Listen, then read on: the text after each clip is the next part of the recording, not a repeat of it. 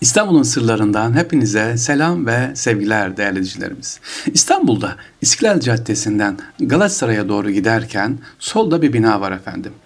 Onu soracağım size. Ee, ya da e, Galata'dan çıkarken yani tünelden çıkarsanız böyle A camine doğru gelirken sağda bulunan bir bina var. Bu binanın size ismini şimdi sormak istiyorum. Sevgili dinciler, e, bu binamızın özelliği nedir? Neden soruyorum size? Çünkü bu binamızda Mehmet Akif Ersoy en son nefesini burada verdi ve burada vefat etti. Bu apartmanın başka özellikleri de var. İnşallah onu da size anlatmaya başlayacağım birazdan. E diyoruz ki İstiklal Caddesi'ne bulunan bu apartmanın ismi nedir? E, şehitlikte yatan Mehmet Akif en son buradan alındı omuzlarda gençlerle ve şehitlikte toprağa verildi. Bu apartmanımız İstanbul'un Beyoğlu ilçesine bulunan tarihi bir apartman sevgili dinciler. Galatasaray semtinde İstiklal Caddesi ile Acara Sokağı'nın kesiştiği noktada yer alır ve 303-305 kapı numarası sahiptir. İstanbul'un en büyük kiliselerinden Saint Antoine Katolik Kilisesi ile de komşudur.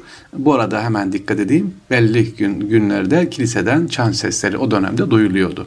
Mehmet Akif o dönemde sadece A Camii'nden gelen ezanı duyabiliyordu ki o dönemde A Cami yıkılmaktan son anda tabii kurtulmuştu. Ee, sevgiliciler bu size sorduğum bina 1910 yılında yıkılan Tirakoda Tiyatrosu'nun yerine Abbas Halim Paşa tarafından kışlık konak olarak yaptırılmış.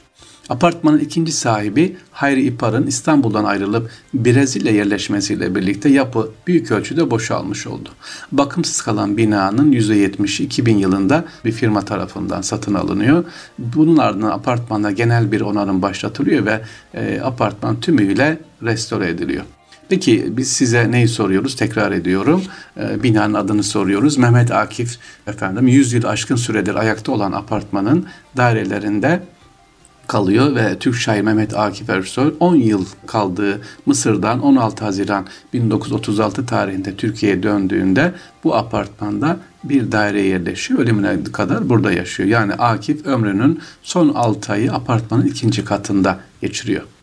İstiklal Marşı şairimizin işte dediğimiz gibi vefat ediyor. Niye burada diyor derseniz sevgiler, sevgili dinleyiciler kendi evi yok muydu? Hastaneye gidip kontrol olduğu için efendim bakımı daha kolay olsun diye burada kalıyor. İstiklal Caddesi'nde kalıyor. Bu apartman üzerinde. Ha bu arada yolu Beyoğlu'na İstiklal dersine düşenler apartmanın girişinde efendim uğraştık. E, Beyoğlu Belediyesi tarafından bir levha da asıldı. İnşallah yakında bu apartmanımız içerisinde bir mini müze de olur. Mehmet Akif'i anlatan hiç olmazsa bir odacık hazırlansa Mehmet Akif'in e, eserleri burada sergilense iyi olur. Gelip geçenler e, gelip ziyaret edebilirler. Bu arada bizi dinliyorsa inşallah Beyoğlu Belediyesi'nden e, ya da yetkililerden inşallah rica ediyoruz. Mehmet Akif'in son nefesini verdi. E, bu binanın bir odacı inşallah müze olur. E, sevgili ben e, Mehmet Akif'in o vefat ettikten sonra Allah rahmet etsin cenazesi hükümet hiç ilgi göstermedi efendim o dönemde. Hatta duyurulmadı.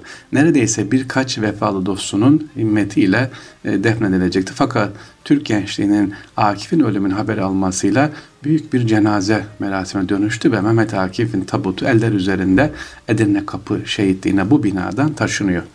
Mehmet Akif Ersoy'u mezara e, efendim Tarkan'ın büyük amcası hani şarkıcı Tarkan var ya askeri tıbbi öğrencisi olan Fethi Tevetoğlu ile sınıf arkadaşı Maraşlı Abdullah indiriyor. Edirne Kapı şehitine getirilen Mehmet Akif Ersoy kefenine Türk bayrağı sarıldıktan sonra gömülüyor. Ersoy'un defin işlemi ise Tevetoğlu'nun yani Tarkan'ın amcasında analarında şöyle aktarıyor diyor ki bütün bir milletin dileği olan bu düşünce ile ebediyet yolusun en sevdiği bayrakla sardım ve uğurladım diyor efendim Mehmet Akif'i. Sevgili dinciler sizlere Mehmet Akif Ersoy'un e, vefat ettiği apartman ismini soruyoruz. Girişte de zaten Mehmet Akif Ersoy'un vefat ettiği burada yazıyor.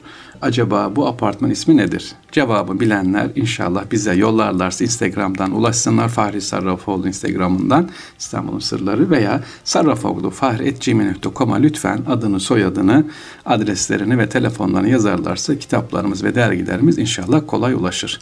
Sevgili İstanbul'un sırlarında e, başka bir konuyu daha arz etmek istiyorum sizlere.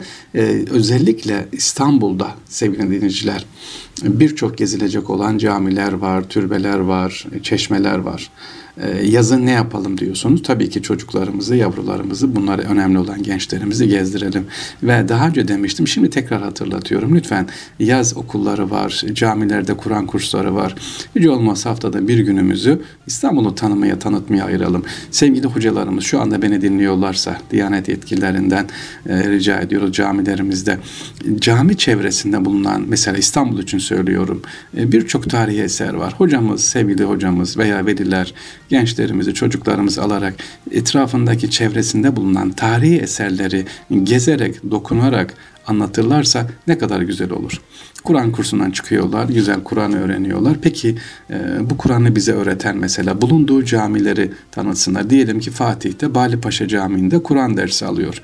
Gelen gençlerimize rica ediyorum hocalarımızdan, velilerimizden. Nereye gittin yavrum sen? Bali Paşa Camii'ne gittim. Kur'an öğren. Güzel. Bali Paşa Camii'ni kim yaptırmış?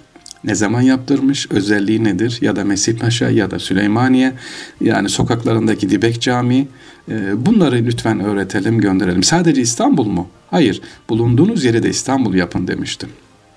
Maraş'tasınız, Aksaray'dasınız, Konya'da, Hakkari'de neredeyseniz çocuklarımız camiye gidiyorlar. Camide Kur'an dersi alıyorlar. Güzel, tamam.